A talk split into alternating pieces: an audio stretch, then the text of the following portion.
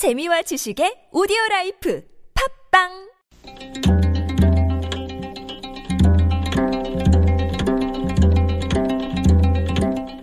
한문학자 장유승의 길에서 만난 고전 중국 춘추시대 노나라의 계무자는 임금에 버금가는 권력을 가진 신하였습니다. 그는 자나깨나 자신의 세력을 키울 방법을 궁리하였습니다. 때마침 이웃나라의 귀족이 계무자에게 망명을 신청했습니다. 그 귀족이 소유한 이웃나라의 땅도 계무자의 차지가 되었습니다. 계무자는 몹시 기뻐하며 망명한 귀족에게 후한 상을 내렸습니다. 그런데 이상한 일이 일어났습니다. 갑자기 나라에 도둑이 늘어난 것이었습니다. 계무자는 치안을 담당한 장무중을 불러 물었습니다. 당신은 왜 도둑을 막지 못하는 것이오? 장무중이 말했습니다. 막을 수가 없습니다. 계무자가 따졌습니다.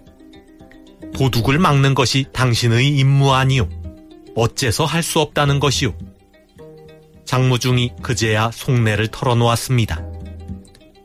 당신이 이웃나라의 도둑을 불러들여 극진히 예우하였는데 어떻게 우리나라의 도둑을 막을 수 있겠습니까? 윗사람이 하지 않는 일도 아랫사람은 하는 경우가 있습니다. 더구나 윗사람이 하는 일을 아랫사람이 하는 것은 당연합니다. 춘추좌 시전에 나오는 이야기입니다. 계무자는 망명한 이웃나라의 귀족을 극진히 대접했습니다.